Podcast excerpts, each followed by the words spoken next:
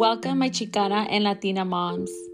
This space has been created only for you, solo para nosotras, Chicanas and Latina moms. In these episodes that I share with you, I talk about self care and self love and how to empower your being. You are not alone, and this is a revolution. We will continue to fight. Fight for what is right for our being, starting with our own mental health. To be able to help and inspire those in need, starting with ourselves, our kids, our family, our community. I hope you enjoy all of these episodes that I record for you with all of my corazón para todas mis hermanas, chicanas and Latina moms. Hey, my Chicana and Latina sisters, please do not forget to leave a review and give me your feedback. I would really appreciate it. This also helps other new listeners know what we're about. Gracias.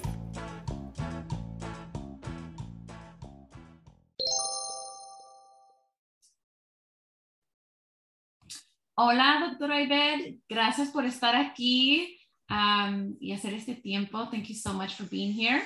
And so that our listeners can know about you, tell us about yourself. Well, um, well, first of all, thank you so much for having me. I'm really excited to be, you know, here with you and your audience today. And um, who am I? Um, uh, my name is Yvette Martinez Vu. I usually say I'm like a first gen Chicana. And usually I also say Chicana PhD Mother Scholar. I am originally from the Southern California area. So I was born and raised in the San Fernando Valley for folks who know that area. And um, raised by a single mom with six kids. And I was the first in my family to go to college. So first generation in the US and then first gen in college and um, my path was not a very like straightforward path even in going to college. When i arrived college i didn't know what to major in. I didn't really know about my options. Initially i wanted to major. Was like it's either going to be english math or neuroscience and none of them made any sense. Oh my gosh. And it was just math always came easy to me. English i liked. I had one teacher who was a really nice teacher who believed in me, even though I always struggled in English because of my ESL background. Spanish was my first language, but I was interested in it. I liked reading, um, didn't like the writing as much. And then um, neuroscience is because my dad actually passed away when I was 12 years old of a sudden brain aneurysm. Oh, like wow. from one day to the next, he collapsed. We had no idea. Um, so I wanted to learn more about the brain and how it worked and like why it happened and all of that. And then I took one neuroscience class in college and like, I was like, nope. You're like, never mind. yeah. and then math, as it got more advanced, I was like, yeah, it's kind of I like it's not for me. So I stuck to English, not knowing other options. And honestly, I didn't love English. Um, what I did love was theater. Like of all things like i grew up and we were like working class like you know even border borderline like poor growing up. And when my dad was around it was an abusive background like household. And so my escape as a child was being in theater. I was in theater clubs i was in drama club i was i, I would act. And so i continued that on in college. That was where my passion was was in acting and so I did that as a theater minor, and then I was also in, in different performances in college. But then I applied for a fellowship program called the Mellon Mays Undergraduate Fellowship that prepares low, um, like first generation underrepresented students to go into um, becoming a professor and to diversify higher education. And so at that point, I was like, okay, I'm set. I'm going to become a theater professor. That's going to be my career. Yeah. And um, and so I I decided to apply. That's kind of how I went into my doctoral program. And I'll I'll share more about my story. But like when I went into grad school, there were a couple of key things that happened that completely changed my life. The first one was I developed a chronic illness in 2011, just a lot of issues with like my tummy issues and migraines and just um, just a bunch of health issues uh, that just kind of imploded with burnout and me having a breakdown and realizing I was doing too much and needed to slow down. So that was 2011. And then in 2013, I had my son. So my partner, then, you know, at, at that point, we were already married. We decided to try for a baby.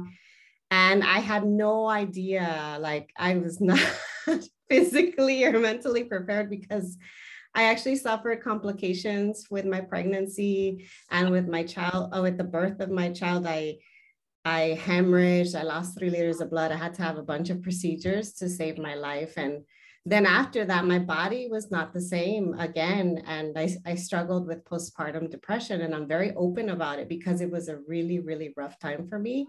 And it was a combination of therapy and medication, um, having support, even getting uh, childcare, part time, working to be able to afford part time childcare.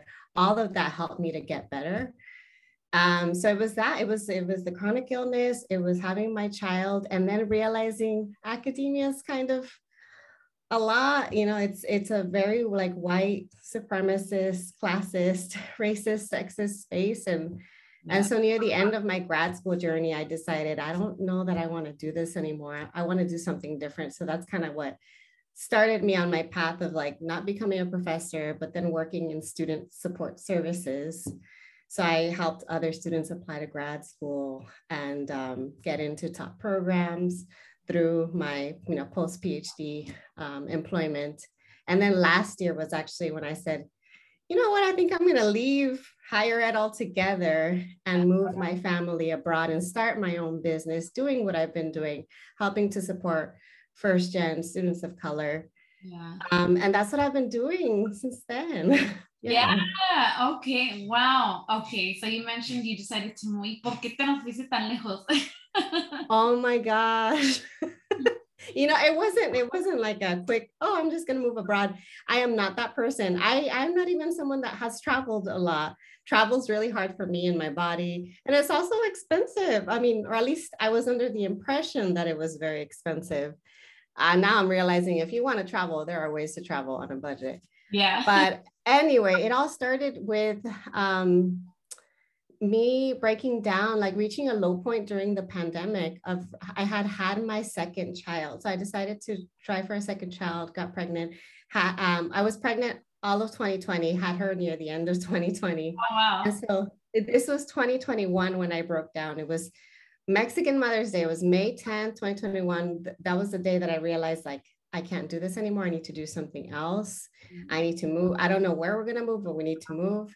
And so my husband and I started talking about is there a possibility for us to live off of one income or for me to take a break, temporary break? Because this is too much. I was, you know, breastfeeding my daughter and then working full time and homeschooling my son and dealing with um, my chronic health flare ups it was just too much. I was working all day and all night and hardly really like having quality time with my family. Um, so it became too much. And so it was in thinking about where could we afford to move where I don't have to work as much. Um, that was when we thought, okay, maybe we can't afford to stay in California. And so we started thinking about moving out of state. But then I was thinking about healthcare and how that's a big need for me and for my family because my husband is disabled too um, and so he has his own set of health issues too so with that in mind we started thinking maybe we could try for moving we've always considered moving out of state but we were like what if we try to move out abroad like what if we move to a country where they provide healthcare like affordable accessible oh, healthcare and so we started hopping like countries in our head, like with our checklist of like, what are our needs? Yeah. And so in, in hopping countries, there was always something that I thought, mm, I don't know about that. Mm, it's too cold. Mm, it's too hot. Mm, it's not diverse enough. Mm, that language is going to be way too hard for me to learn. Mm, the healthcare is not great. You know, like always something. Yeah. and then we landed somehow on Portugal.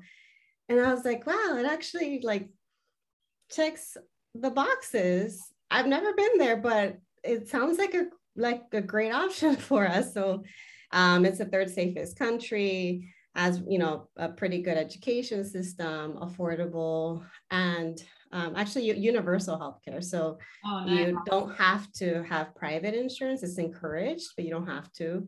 Um, everybody's afforded kind of the, the public healthcare system. Yeah. And so with with that and i was like oh my kids will learn another language. How cool is that? So all those things all those factors um, and then the cost of living was a huge one. It's it's a oh, lower cost of living for us as Californians, it's not it's not low cost of living for locals here, which is unfortunate. It is mm. getting to be very expensive for the locals here just because of their salaries being low. But for us, it's a little more affordable.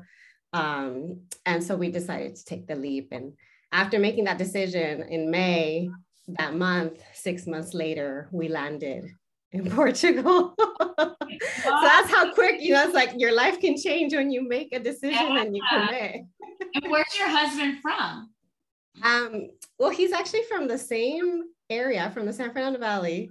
Um, we, we were just like a couple of cities away growing up. We didn't meet until college, but we lived in the similar area.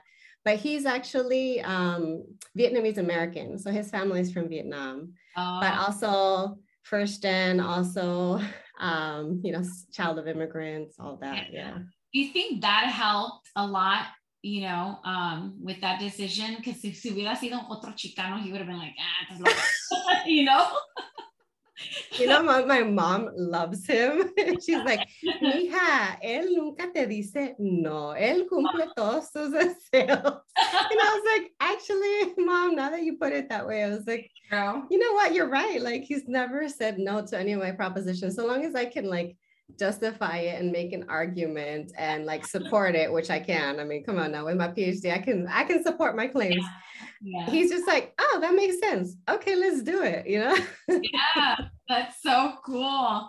Oh yeah. my gosh so it's been how long then? Like a year? No See, no? It actually has only been like seven months now oh, or six seven months. It hasn't been that long. Wow. it feels a little longer but it, it hasn't been that long so you guys are planning to like to stay out there until the kids get older, or como que are you getting homesick or? You know what? Um, I am not sure. So we moved here thinking, you know what, we're going to test it out, test the waters, okay. and try it out for at least a year. And if we don't like it, we'll move back. But we did apply for our residency, so we can stay here for two up to two years, and then we can renew it. And if we mm-hmm. like it after two years, we'll renew it. And then after the, at the five year mark, you actually are eligible to apply for your citizenship. Oh. So we'll be eligible to become Portuguese citizens, which then means we are European citizens, which means we have access to moving and living in the in Europe, so any other European country. And that would then give our kids access to the EU and also the schooling system in Europe, which like blows my mind because I'm like, oh, they're gonna have way more options than I ever did as a child. Yeah. yeah. That is so cool. Kudos. So no sabemos. We're just kind of playing it by ear right now. We are enjoying our time. Um, if it gets to be too difficult, I think it'll be my decision more than my husband because he's loving it here. Um, um, but I'm the one that's more attached to family than he is. So I'm the one that's starting to feel a little bit homesick i'm not going to lie. But not not home like the location but just it's the people yeah yeah. Well, i mean I'm, I'm sure that at some point you can go back visit and then yes yes. Yeah. Oh that is so good. So i guess um you know i know you have your doctorate degree. So who inspired you? Like tell us about that because that's interested. I've always had that personally, and I'm just like, oh my God, there's so much work. I'm gonna be so drained.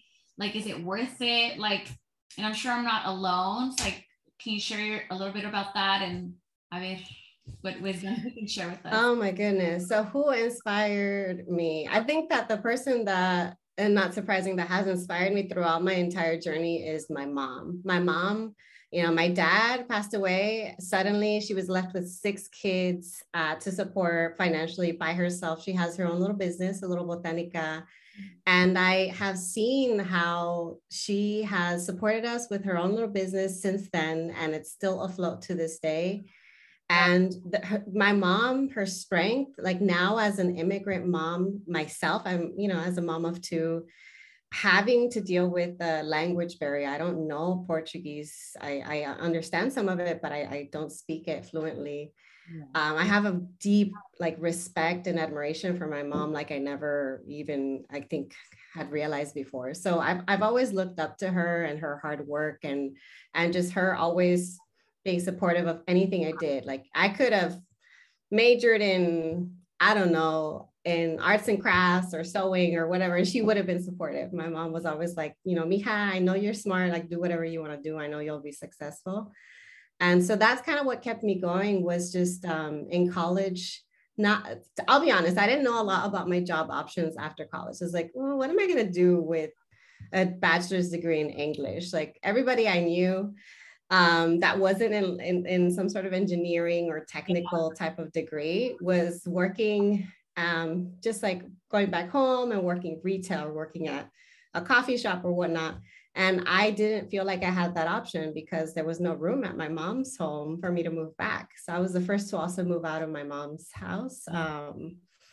and so without that, I thought, okay, what's the next best thing? I'm a good student. I have always done very well. I can live off of my scholarships or fellowship and I'll just keep doing what I'm doing. So it was actually through the support of mentors in college that I was able to pursue the PhD and I I shifted from English to theater and performance studies. So my PhD is actually in theater, which is funny because I didn't uh, do any performing in grad school. I studied theater.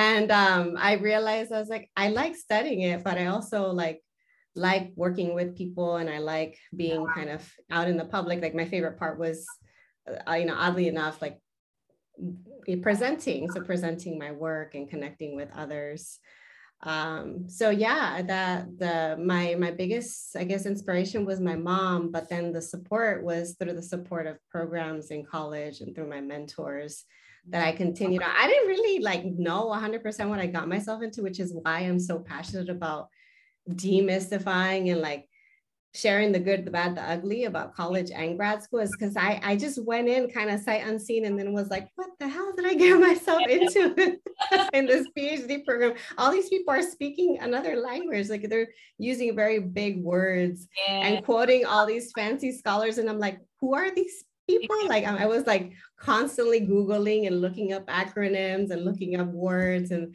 I was so out of place. But I realized I was like, actually, like if I was able to navigate this and I finished, like I could probably do anything. yeah. Oh yeah, you're yeah. right. It's so much work, right? And there's a lot of um, sacrifices, right? Yeah. Yeah. Yeah, and, and I'm glad you see, you know, our because our parents, right, immigrate to this country. So definitely that desire to thrive, right? Like we saw their struggles and now it's como que, okay, I see it. Okay, I'm going to take it and run with it. A ver donde llego and continuing to implement knowledge, right, in our lives. Like you said, you want to share yeah. your journey with so many uh, people in our community, right? First generation that, I mean, I consider myself one definitely like navigating financial aid. Like, what the heck? My oh my gosh, yes. Yeah, my mom did not want to give me no information. I made so many mistakes. My mom did not give me money either. ¿Cómo que me tus taxes and mis taxes? No, no, no, no. so funny. But okay, so it, it's your mom, your mom, the one that inspired you definitely. And I'm sure your dad, would that, you know. Um, yeah, my dad, you know what? Like, um, as much as like he was a very complicated figure in my life in terms of like because he was he was abusive but also i know he struggled with his mental health like now as someone who can see it from another perspective he struggled with his mental health but he was also very adamant and like prioritized our education. Like we had to have straight a's. He would show up to parent teacher conferences. He'd show up to any educational thing. And so that's one thing that like i take from him to this day is like yeah. I am involved in my kids and their schooling and their education, and I show up to things as best I can because I know that that meant a lot to me growing yeah. up. Yeah. That's really nice because a, a lot of fathers sometimes, not that they don't want to, but they're always working, they don't show up to any of that, you know? Mm-hmm. And um, like you said, right, our parents are not perfect, but was, they did what they thought was best at that time. Yeah, they did. They really did. Yeah. So um, tell us about the Chicana mother work. Oh my gosh. So Chicana mother work, uh, th- those are my comadres. So I'll, I, I'll tell you kind of the, the story behind how we came together as a collective. So we are a collective of five Chicanas who are also academics. So all of us um, have our PhDs and we uh, focus on writing and sharing and publishing and like presenting, just uh, basically sharing knowledge about the experiences of Chicanas and mothers of color in academia. So, you know, all the struggles and the things that keep us going. We got together as a collective in what, what year was it? 2014, I think. Um, one of my friends, so she was um, she was a mom herself. She read this article called um, something uh, about like navigating the terrains of Chicana single motherhood in academia. Mm-hmm. And we're like, what? A Chicana single mama? Like, as she's a professor, like, who is this person? So we read we read the article and we heard of, like, where she talks about her own experiences. Yeah. And that testimony was so powerful that we're like, oh my gosh, we have to meet this mujer. Mm-hmm. And so we emailed her kind of like thinking, oh, she might not even get back to us. She might like ignore us. Like, who is she? Like, she's going to be like, who are you? These grad students. Yeah. And we asked her if she wanted to be on a panel so we could present on the topic of being a mother of color in academia. Mm-hmm. And she said yes. And we're like, what? And so it, during that time, um, we needed two more speakers. Uh-huh. And I was um, a, a, grad student at UCLA. And usually I was always in like the north side of campus, which is where like all the social science and humanities people hang out. South side is like the STEM people. So that day I randomly, I was pregnant at the time and I was I randomly decided uh, maybe I had a craving. I don't know. I was like, I'm gonna go eat over there. and so I sat, I sat down. I was just eating my lunch, wearing my cute earrings and like a little red, like rolly bag. And this other Chicana approaches me and she's like, "Oh, I love your earrings and I love your bag. Where'd you get it?" And then we start talking. And then she's like, oh, blah, blah, blah, I'm a Chicana from the Valley. I was like, what? I'm a Chicana from the Valley. Oh, blah, blah, blah. Like, I'm pregnant and due in November. What? I'm like, I stand up and I'm like, I'm pregnant. Because sitting down, she couldn't see my belly. So I stand up, all of a sudden, she sees my belly. And I was like, how? How are two Chicanas like in yeah. this part of campus meeting for the first time? So I invited her and then she invited her friend, and that became the collective. We realized in presenting on Mothers of Color in Academia, we were all, we realized we're all Chicanas, we're all first gen.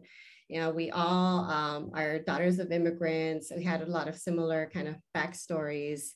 And we started to just write our testimonials and share our testimonials and present on them and people would relate like at that time not a lot of people were talking about what it's like to be um, you know, uh, a mom in college or in grad school or as a professor.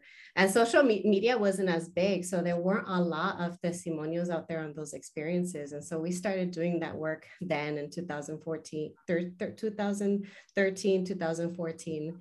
And since then, we've kind of just like we continue to do the work. We published an anthology um, in 2019. And now we're kind of brainstorming. We're thinking about possibly our next project might be a, a kids book. Um, we've been wanting to do that. So we're kind of slowly trying to get back into the groove of things with COVID and everything. We've just mostly been supporting each other uh, as comadres. And now we're kind of, I think we're, we're ready for the next stage, which might be another book, uh, hopefully a kid's book. Yeah. Yeah, that's so good. I saw the title. I love it. The Chicana Motherhood anthology, porque sin madres no hay revolución. That yes. so powerful. so true. Yeah. You know what? There's this um, Chicana Latina uh, anthology about like the history of Chicana Latinas in the US. And in the cover, there's this cover of like these Chicana activists. Uh-huh. And then what that this was one of my friends looked up that image and the actual image is a cropped out image. There's actually a baby in the image. There's like someone holding a baby but that part of the image was cropped and we're like and like it just reminds of, of how like in a lot of social movements it's at the forefront there have been a lot of moms and there's been a lot of like gendered labor and that doesn't always get like seen. Yeah. That is so true. Yeah, because it's, you know, somos leonas, you know, when it comes to our to our kids. And definitely that is so good. And now obviously you, you shared you like to share your journey. So can you tell us about your mm. podcast? Oh yeah. So um, well, my podcast, and it's funny because Chicana Motherwork um, is a podcast too. We've been kind of like a little silent lately, but we have a podcast too, the Chicana Motherwork podcast. And that's actually how I learned about podcasting was through that, through Chicana Motherwork. But my podcast, I started in 2019 or 2000. Yeah, I think it was 2019. It's called Grad School Femtoring. So at the time, I was the um, assistant director of the McNair Scholars Program at UC Santa Barbara. And so in my role, I would guide and advise students as they were preparing for mostly PhD programs, so combination of masters and PhD programs. Yeah. And I noticed that there were a lot of students who were coming to me asking me the same things like, how do you ask for a letter of rec or how do you apply to this program? Or like what do you do if this situation happens? And i kept repeating myself. And then at some point folks were asking me to be their mentor their femtor. And um, and i thought like there's got to be a way for me to share this information and make it accessible so that's not just my students that get it because they're amazing but also this information should be shared more widely so I decided I was just messing around because at the time, Chicana Motherwork were like, let's try to figure out if there's a better way to record. And I was trying to look up better apps. And I ran into the Anchor app, and that's what I use for my platform. And I was like, oh, this is kind of cool. If I had a podcast, what would it be? I was like, well, I'm I I, I can talk all day about grad school. And then I was like, and I'm a femtor, I'm a feminist mentor. So grad school femtoring, that's what I'm going to call it. So it was just like, I wasn't even thinking much about it.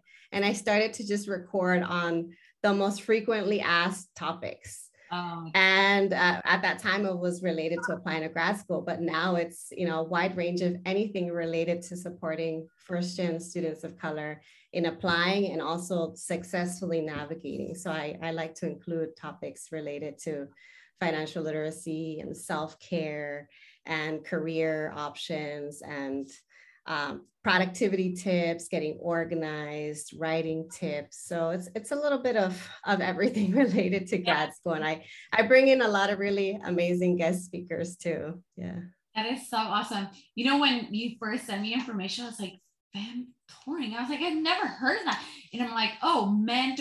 Oh, okay." yeah, I was like, that is so cool. I love it. Definitely. Like you said, it's definitely needed, you know, the the ongoing same questions, right? And when we even share with our own the same Spanish or vocab, it definitely kind of clicks a little like different sometimes, right? So yeah it's my favorite part of like what i do because i get to connect with so many amazing individuals and i get to share everything that i learn i mean i'm a big nerd when it comes to like personal professional development. And so as i learn i love to share all that stuff all the things that i'm like oh i wish somebody would have told me this. I just put it out there. Yeah. yeah.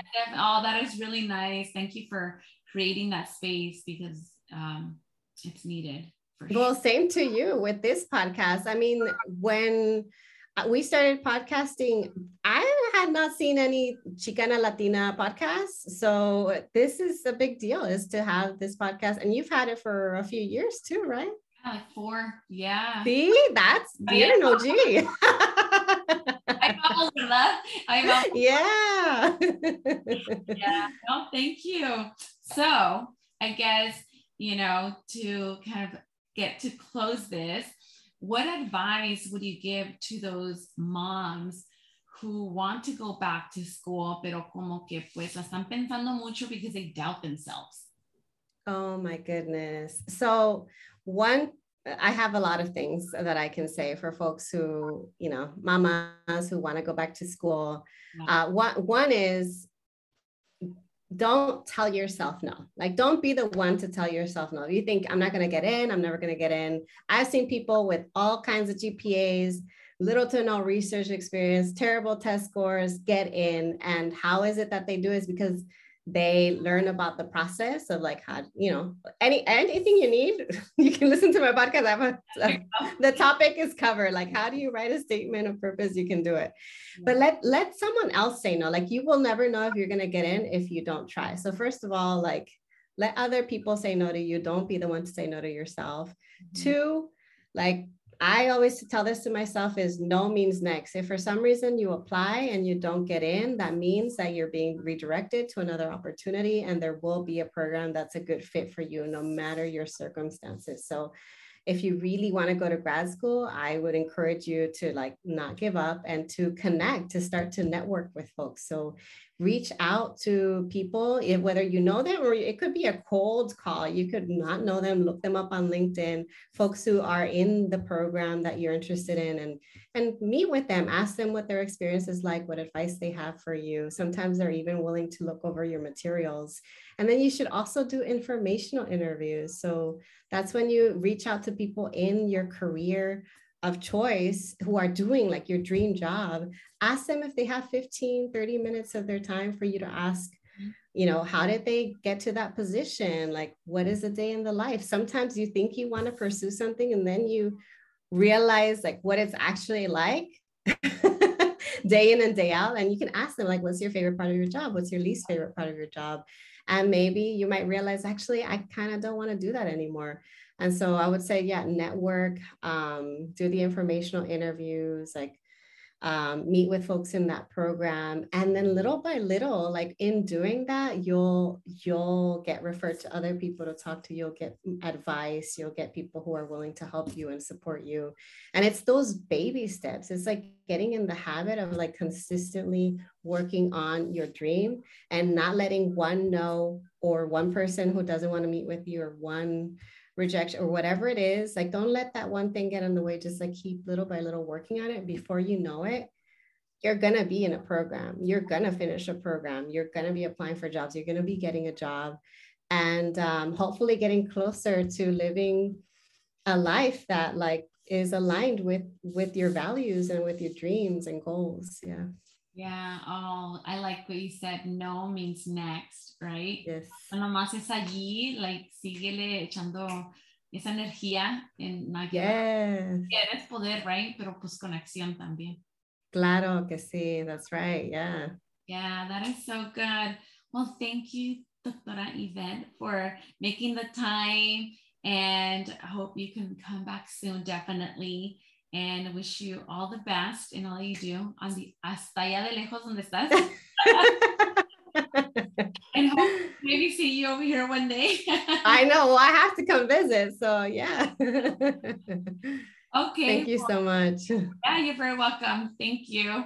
Thank you, Chicana and Latina moms, for listening and stay tuned for more. Gracias por escuchar. Thank you so much for tuning in the Chicana and Latina Moms podcast. You can find me on Instagram at Chicana underscore Latina Moms Podcast. And also, don't forget to leave a review. Gracias.